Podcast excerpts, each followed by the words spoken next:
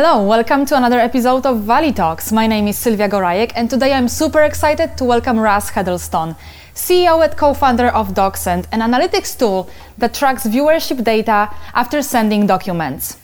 Earlier this year, DocSend raised over $11 million in the new funding for their business. Great to have you here, Russ, today. Great, thanks for having me on the show, Sylvia.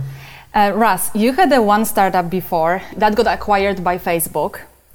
And then you were working at Facebook as a product manager. So we want to talk about this for sure as well. Great. Um, but first of all, can you tell me more about how DocSend works? Sure. Um, so DocSend as a product is actually uh, software that helps sales and marketing teams be on the same page together, and it helps them understand what collateral, what proposals are actually working in the sales process, and it helps everyone do their jobs more effectively. It's not what we started with, but it's where we're at now with the product. Oh, you started with something different? Uh, well, when we started DocSend uh, over three years ago, uh, I started it with two co-founders, um, two friends I'd also worked with before, uh, Dave and Tony. And the initial idea was that sending documents right now is just as a PDF. The PDF has been around since 1993. Like, there's got to be a better way to do that. And so it was just a nice, easy way to send and track documents and from there we saw where it had you know people had interest in it and then we just started building the larger larger product around that. So it's it tracks data of viewership of these documents and this data is visible for the senders that's right, right. yep. Um, were you at any point maybe a little afraid that you know whether this will catch up whether people will you know switch from the standard pdfs to something new like this? Because this is a big difference right yeah, so I worked at Dropbox in 2010, and there were 15 of us there, and we came out with the sharing model or the schmodel.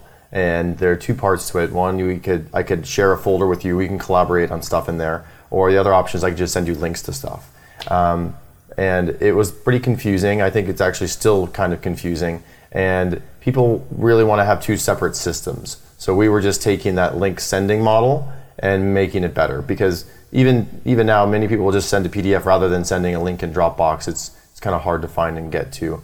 Um, so there really aren't any other uh, alternatives besides DocSend that are mm-hmm. as easy. That's why we still see the PDF have the biggest share for this use case. Yeah. How about your competition? Is there a lot in on the market? Probably the biggest competitor we have right now, at least one we see in the market the most, is a company called ClearSlide, also based here in San Francisco, uh, a few years ahead of us. Um, it's not a company we plan to compete with, but because of the way people were using our product, mm-hmm. it ended up colliding with them. Uh, we run into Box, Dropbox, Drive all the time, mm-hmm. but we think of them as the collaboration and creation layer, and then we're really the sending and the repository for all your production ready content. So we end up collaborating with them and not really competing with them. So summarizing how DocSend works, I have a document, let's say a pitch deck, mm-hmm. which probably is most popular, right? Used um, in DocSend platform or no? That's where we started. So that's how DocSend got its start was people just sending around their mm-hmm. pitch decks. And so the problem there is you don't know which investor actually cares. You don't want them forwarding it onto your competition, uh, and you want to be able to update it at any time or retract it at any time. So with DocSend, everyone gets their own unique link, and then you can see how long they look at each page, who they forward it to, like where it's going a really useful dashboard of that data, and then you can control access after if they decide not to invest, you can revoke access to the document all from one place. Mm-hmm. So it works really well for the for the fundraising use case. And are the receivers really eager to use it? To give some data about how they are viewing the documents? Did you have any problems with like, you know, any any problems with people that would not really want to use it when they are yeah, viewing the documents? That's a great question. I actually kind of think that us having two businesses, one is like well, fundraising is like a pretty small use case for us. That's where we started, but sales is the much bigger one. In the sales use case, there are no concerns on the other end because you're just in a, you're in a hurry. DocSend's all white labeled, so you don't even know that DocSend's powering the document viewer. Uh-huh. Um, and you know, the relationship there is one where they don't care. They just want the white paper, they want the proposal, they want that asset. Uh, in the fundraising use case, if you go check Twitter, there's a lot of a lot of controversy because venture capitalists want the local copy, they want to have all the control, mm-hmm. and the entrepreneur wants to keep control. They want to make sure that it doesn't get forwarded to the competition. They want to know who cares, huh. uh, and so there's a bit of tension there. But actually, the best founders use DocSend because they realize that it's the investor's job to read this material. And it really just gets you to the meeting. They read the deck, and if they like it enough, they'll meet you in person. That's where the real decision happens. So people have gotten used to it, and uh, people have kind of agreed that it's a model that makes sense. How many people are using DocSend right now? Oh, uh, I don't think we've never released that actual Mm-hmm. number. Um, it's tens of thousands of companies are using DocSend. We always think of things in terms of it's the company, not the individual, because getting into a new company is exciting because then it can expand from there. So we always have a company count. That's the thing we look at. Um, since this is your second startup, um, I'm sure that you were, you know, making wiser decisions at some points, you know, right? Because you learned from things from your previous one, um, and also I know that you are putting a lot of emphasis on measurements of the, you know, how people are using it, looking at your your users. Um, can you talk a little more about this? How are you? Um, how are you im- implementing this into your own startup?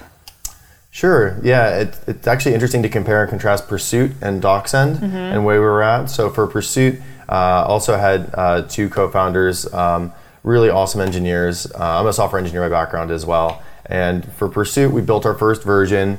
We got maybe 45 companies signed up, a few thousand users for it. And we just kind of looked at what was happening, and it wasn't what we wanted. It wasn't what we expected, and so the numbers didn't quite line up in terms of what we wanted to see. Then we'd go talk to and like interview users and ask them what they were thinking, and we basically realized that our theory wasn't quite what we thought it would be. And so it was informed by numbers and anecdotal interviews, like both of those things together. What did Pursuit do? Pursuit was a social referral network. So we would sell to HR departments, and our software would help them manage their referral programs. Because for many companies, referrals are a major source of new talent, and right now they have they still have really no idea who's referring people or like where the opportunities are. There are a bunch of other tools these days that help with this sort of Affiliate thing. marketing, this kind of stuff. Yeah, I know, but for like the referral things. Mm-hmm. Um, so like Greenhouse is a company that does some stuff there. There's a whole new generation of uh, applicant tracking systems that have some functionality around this. Uh, but this was back in 2011, so it was a little while ago. Mm-hmm. But that was uh, it was a valid idea, but the product didn't behave like we wanted it to, which is why we ended up taking the offer uh, from Facebook. Yes, and- and- st- I still want to get there. Okay, but then if I compare that to DocSend, so at that point in time with DocSend, we built the first version of the product, we gave it away to a bunch of companies, and we saw what they did with it, and they really liked it. So in terms of the engagement metri- metrics we look for, it's whenever they send content, we need them to do it in DocSend. And so uh, people, some people send out stuff every day, some people send out stuff once a week, once a month. As long as whenever they send out content, they use DocSend, we feel very happy with that. Um, and so we think of things as unique users who are sending out content and getting this feedback. And then when we go talk to them about it, they have a referral score that's through the roof. They really like it and they, they tell everyone else about it. So this time you made a first version of the product, not really spending too much time of extra features and completing the product. That's right. Probably. Yep. And you started, um, you know, having some customers that would be using it. More, was it a beta version or was it already? We called it a beta version. Although one of the things we learned immediately was that for anyone in a B2B context sending across a document, it has to work all the time. So even our beta version had to be rock solid. It could never be down. So we convinced some people we knew pretty well, like, hey, do you want to try to use this instead of sending off your PDFs? And uh, just kind of got them to use it for free and then interviewed them about their experience and how they felt about it. Um, Would you interview them in person, uh, like call them, or would you send them surveys? Uh, we would interview them over the phone or in person.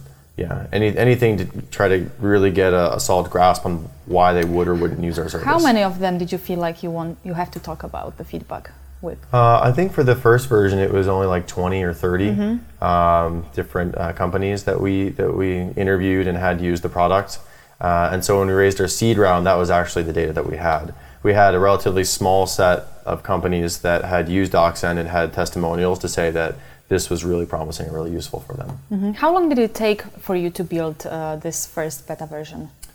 Uh, it took us maybe six months to, to do that. And you were or were you working somewhere at that point, or were you already full time No. involved in in this? that full time involved in this. That's one of the things I think is really hard. It's to have a full time job and do a startup.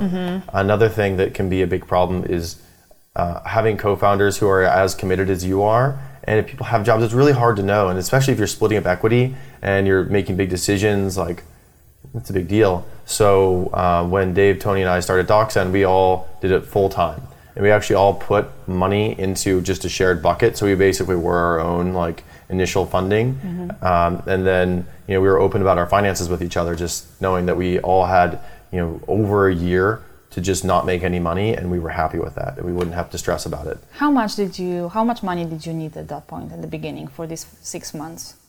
It was mostly just our own labor. Mm-hmm. So I did all of our uh, first design, and we just kind of we, we were cheap about everything. We were really the MVP is the thing that just needs to work, and the thing that was most important in our case was just it needed to be a very solid product from an engineering perspective, uh, and that's what we do. So we were able to provide that, which is the most expensive part of it.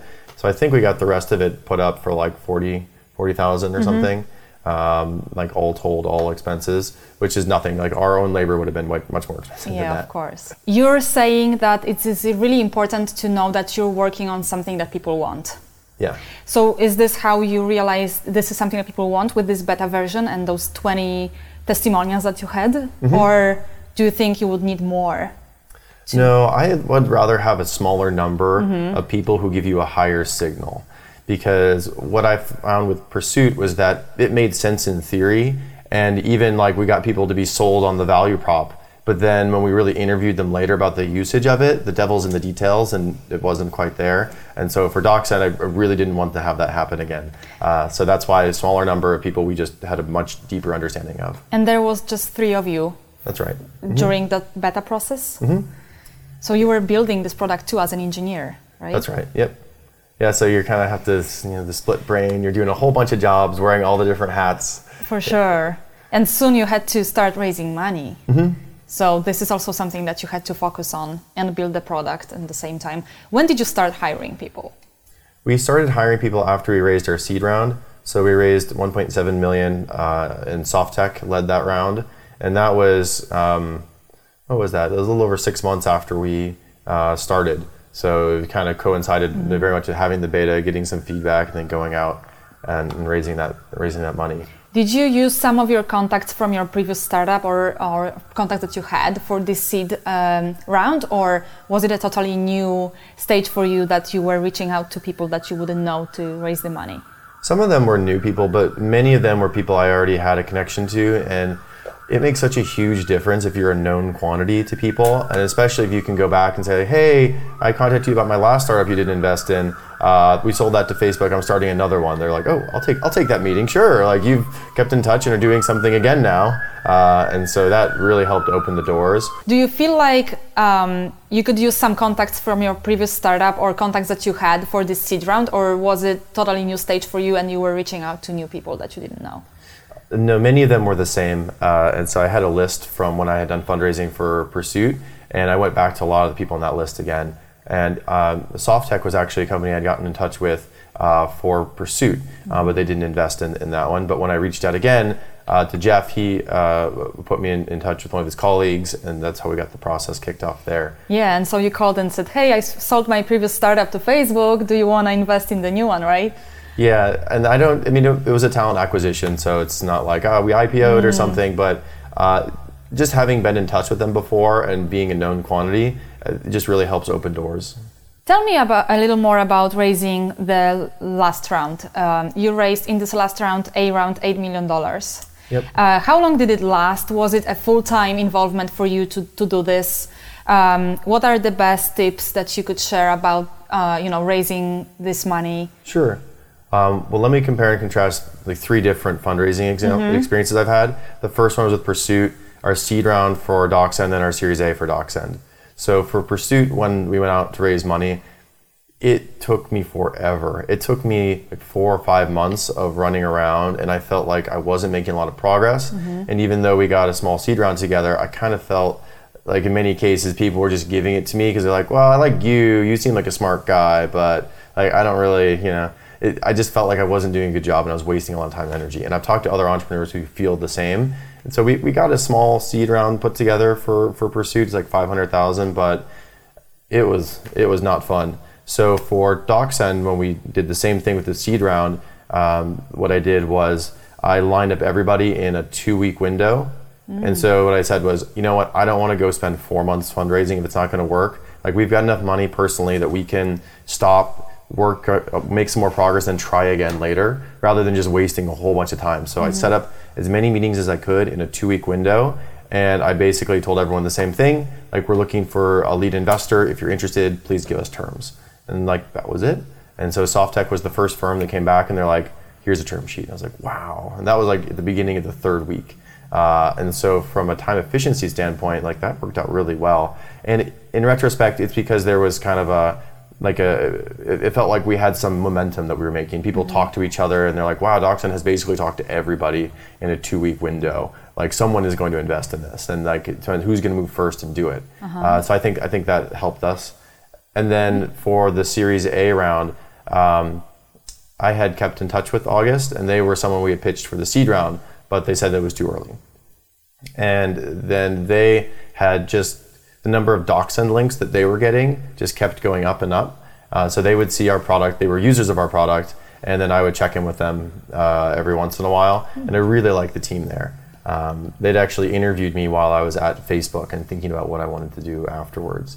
And so then at a certain point in time, uh, Howard Hartenbaum, the partner who's on our board now, just came to me and said we, we would we would be interested to invest. I was like, well, we're not really fundraising right now. We're probably going to do that, you know, next year sometime. We've got plenty of money. He's like, like no, no, I, I would like to invest. Are you open to that? And I was like, oh, oh, well, um, sure, I guess so. So we actually went right in and pitched their partner meeting, and so I had to put together a pitch deck just for them. Uh, we didn't send it to anyone else. We went in and pitched just them, and then they came back and actually uh, were open about like what terms do you think are fair for where you are because we're uh, even eight million for them is they have a 500 million dollar fund, so it'd be a smaller smaller check for them. Mm-hmm. Um, and at that point in time, we didn't have a ton of metrics to go off of either, so they were really just what do you think would be fair.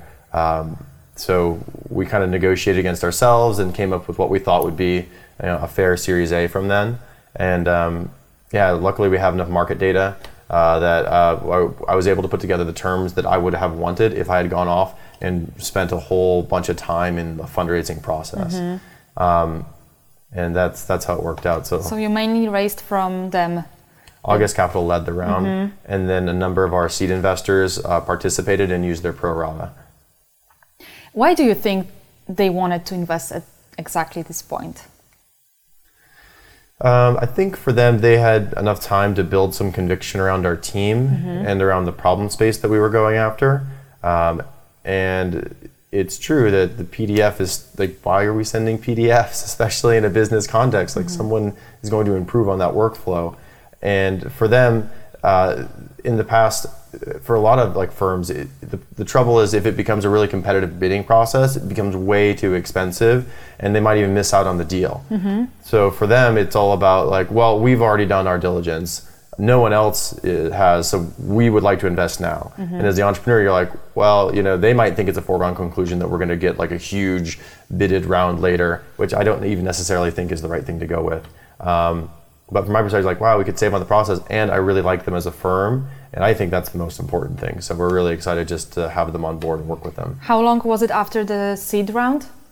Um, it was oh, it was like a year and uh, something. Yeah, a year and a half, something like that. Mm-hmm. Yeah. And why do you think that bidding a situation is not the best uh, for founders? Mm, I've talked to a number of friends and even people I've just met through DocSend uh, founders, and they have a variety of different stories. Mm-hmm. And the people who take money with just the best terms are sometimes on the the wrong page.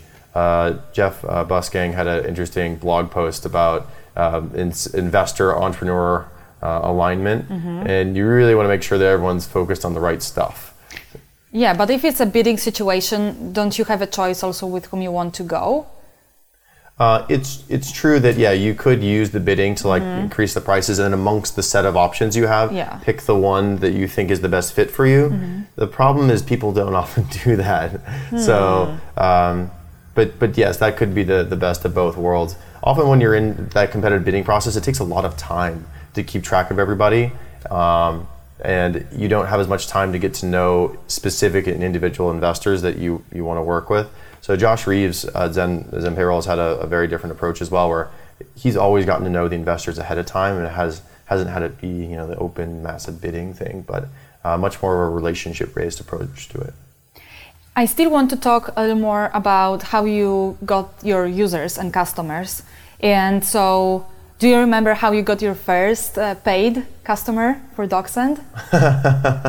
uh, Uh, I think I think the first paid customer uh, was actually a bottle of whiskey that we got. Was it? Isn't it the best way to do it? Like Yeah. almost, you know, Yeah. with respect to anything. I think uh, Right. uh, uh, Nick Edwards at uh, Boom Train, we had um, he had used DocSend to uh, raise uh, his first round of capital, um, and was so thankful. Just they came over to the office and gave us a bottle of whiskey. I was like, wow, that's great, thanks. Okay. So I don't know if that if that really counts. We kept it unpaid for a long time, and then when we when you For finally how long? oh uh, almost two two years. The first two years were unpaid for DocSend. So you were living off the funding that you had. Yeah. hmm Yep. Um, it's still a relatively small team, um, but How yeah, many people? Uh, 16 full-time people, um, which, given you know the, where we're at overall, is like pretty pretty interesting and exciting. But it, it took a long time. And to answer your question about Mm-hmm. how do we get those first users, it was via word of mouth.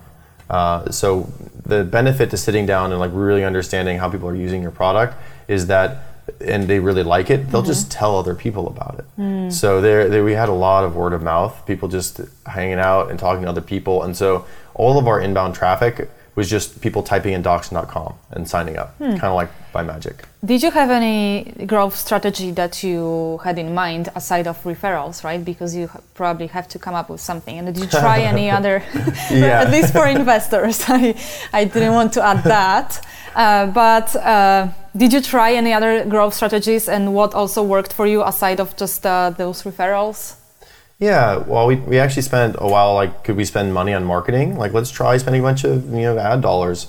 Um, but what DocSend does isn't a known category, so people aren't necessarily searching for it. Mm-hmm. They're really happy when they start using it, but no one's really searching for like document tracking. Isn't like a big. It's not a big search. How to update things after I sent them isn't like Mm-hmm. A big search term. No. So um, we tried uh, some content marketing as well, um, but none of it like moved the needle relative to word of mouth. So another reason we raised our Series A was to basically go from word of mouth spread to direct outbound sales spread. So I accidentally sold a couple of larger companies in that I say accidental, like they started using it a bit, and then I you know, went and talked to them, and then you know, they'd roll it out across you know like 100, 200 users. I'm like, wow, that's that's a lot of people, and we charge them. Those are the people where we, we really make our business. So um, You charge of how many people are also viewing the document? no, just per user per month, like per sender per month. Um, so yeah, And if the company has a lot of employees Mm-hmm. and they want to have all of them use DocSend, they Mm-hmm. pay per each employee. per employee per month. Yep. Yeah, so it's just typical SaaS revenue. It, it scales pretty well, and people like it because it's only the people who are sending documents where they have to pay for DocSend for them. Uh, so if you've got a sales team of 50 people, the productivity gain you get from having DocSend uh, used across all of them, it, it's pretty easy to walk them through the ROI, uh, as well as for the marketing team understanding what's being used, what's not being used, like what's working or not. Um, but those companies aren't ones where word of mouth gets them to come to DocSend. We actually have to go to them. Uh, so you do that too. Mhm. We do that too now. Yeah. So we have uh, three account executives at DocSend now, and we're hiring out uh, an outbound uh, business development team as well. And so, you know, it, essentially this this the learnings from the first part of the business have fueled kind of where we're going with the second half. And the people like the same product, but the way they adopt the product is is different. Um, I want to move a little more back to your past and to talk about Pursuit, but also um, when it comes to where you're from. You were born in San Francisco, and Yeah. then you quickly left when you were a couple months old. Yeah. Yes. Yep. And then you came back. Um, so tell me, why did you come back over here, and you know how it all happened? Uh, my family was in the military, so I was, I was born at the military hospital in the Presidio. But then, yeah, we, we moved away after a couple months. I was in Berlin, uh, and then Denver, and then South Dakota. And then I made my way back out to California to go to Stanford for undergrad. So I studied computer engineering for undergrad and computer science for master's. And I remember at the time deciding like what to study, and just being at Stanford and looking around. The the thought I had at the time was, you know, in the late 1800s, the railroad was pretty exciting. Like that was the thing that was like changing everything. Uh, and it's like in, in today's world, the internet is that thing. It's it's the new railroad. So I was like, I want just want to be a part of this. Um, so I studied computer science, and I'm still here in San Francisco just because this is there's just so many tech companies here. This is where a lot of innovation happens. And then a lot of the people that we hired first at DocSend are also Stanford alums who just happen to be in the area. And so it's just, it's just where we are You live in SF right now or in the Valley? in San Francisco. And so the pursuit uh, happened uh, right after you graduated from Stanford? Or it actually happened the- it happened while I was at Harvard Business School. Mm. So I had uh, so my uh, comment about it's better to be full time. it's really like uh, Harvard Business School is a great experience, but and starting a company while you're in business school, I think makes a lot of sense. But it is much nicer to be able to just focus on one thing, just starting your company. So you went to Harvard Business School after uh, Stanford? Yes. I see. And so you got acquired by Facebook um, just around like a year after you founded uh, Pursuit, which is super short time, right? Like Mm-hmm. Uh, one year. There are different levels of acquisition. So Mm-hmm. when someone says my company was acquired, it's like, well, what does that? What does it mean? Yeah. And kind of the lowest level of acquisition you can get is basically a talent acquisition, which is still a, um, a really big compliment to you Mm-hmm. because basically, with that, Facebook was one of our first customers for Pursuit, and they liked us, they liked the technology, and they wanted us to come work on something specific for them. And so we also went and talked to LinkedIn, who liked what we were doing and wanted us to work on something specific for them.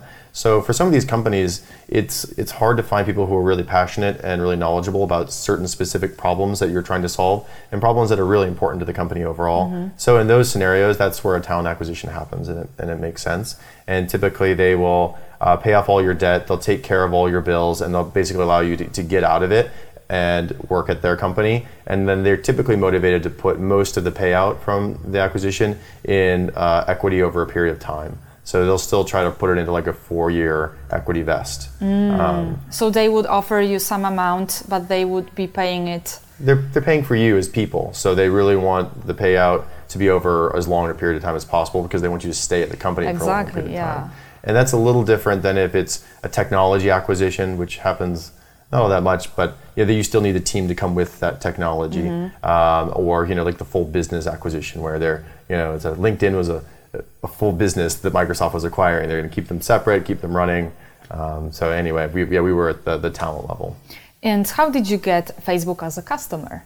Did you just cold email them or did you know some people there? We knew some people there, Mm-hmm. yeah. And I think for any startup you have, I mean, you want to leverage your own network Yeah. at first. So if you're solving a problem and people you already know have that problem, like they're going to be the ones to listen to you, you know, Mm-hmm. first. And so we went to Facebook. Facebook did a ton of referrals. They still do a ton of referrals. Actually, one of the things we did after we got there is we revamped their internal referral system.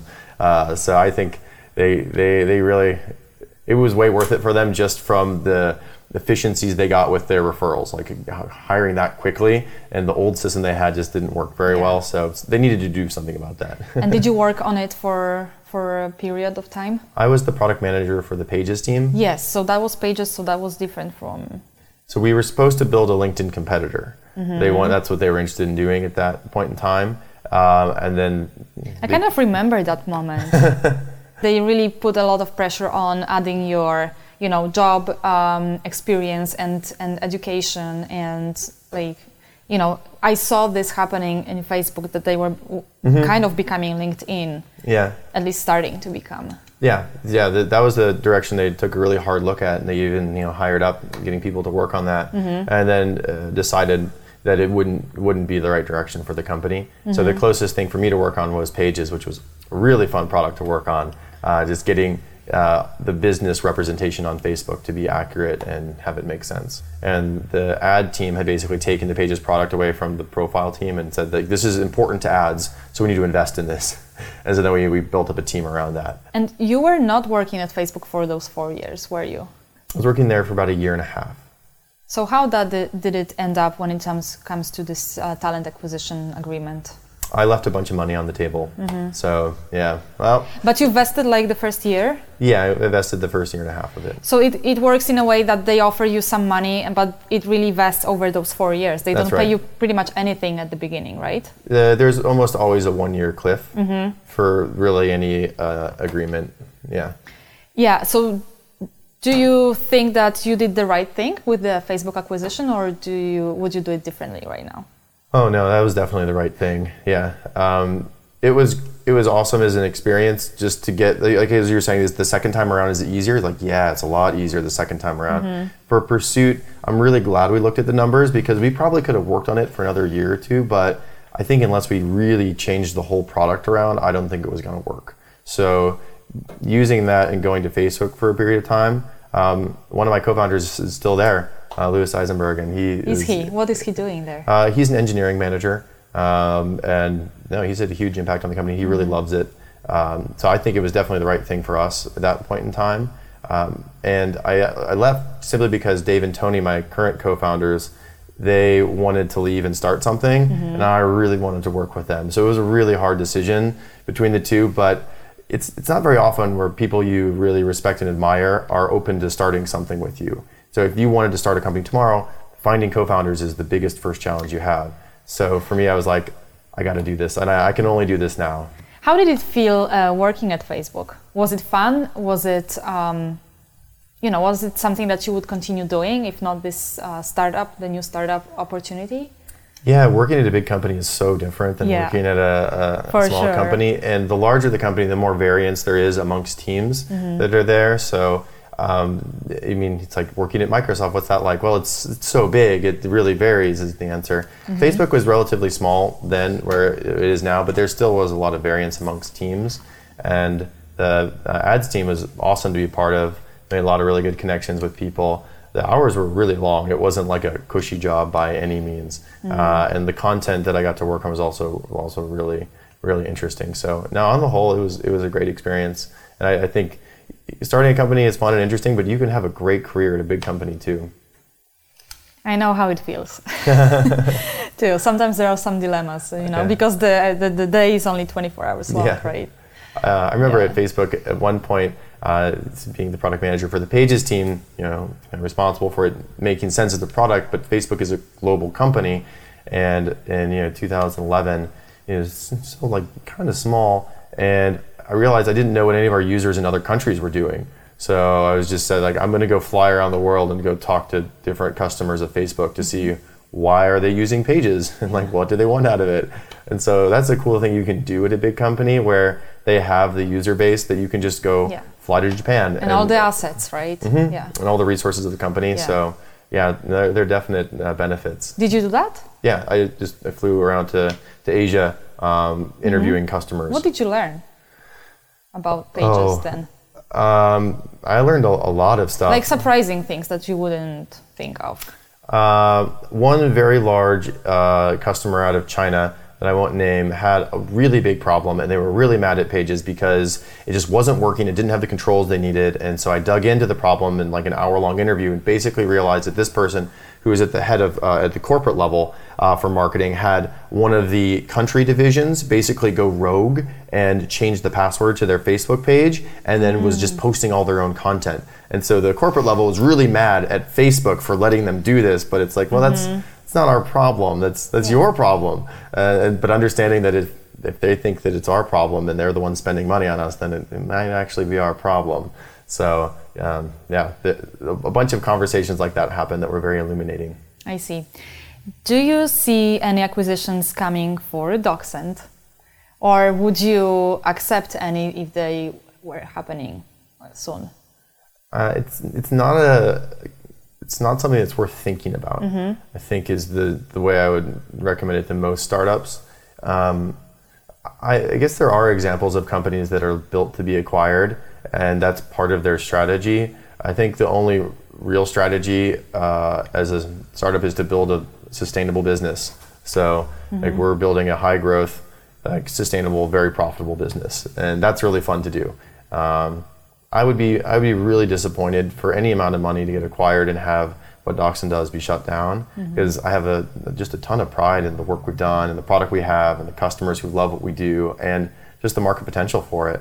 So uh, yeah, it's really hard for me to ever to recommend to someone to really invest time in thinking about an exit strategy. That time is much better spent just building your own business. Mm-hmm. And we spoke about many different tips and, and lessons that you had from, from the two startups already. What would be the, the main one, the, the most important one that you would want to share in the end? Um, probably to spend as much time as you can understanding your customer and the problem that you're solving for them. Mm-hmm. Because the more time you can spend on that, like, that's the long-term asset that never goes away.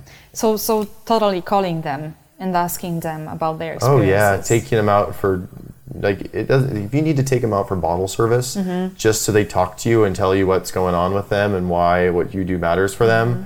like you need to do that. Like however, whatever you need to do to make sure you understand the people who use your product and what really motivates them to keep using it, like that's really important.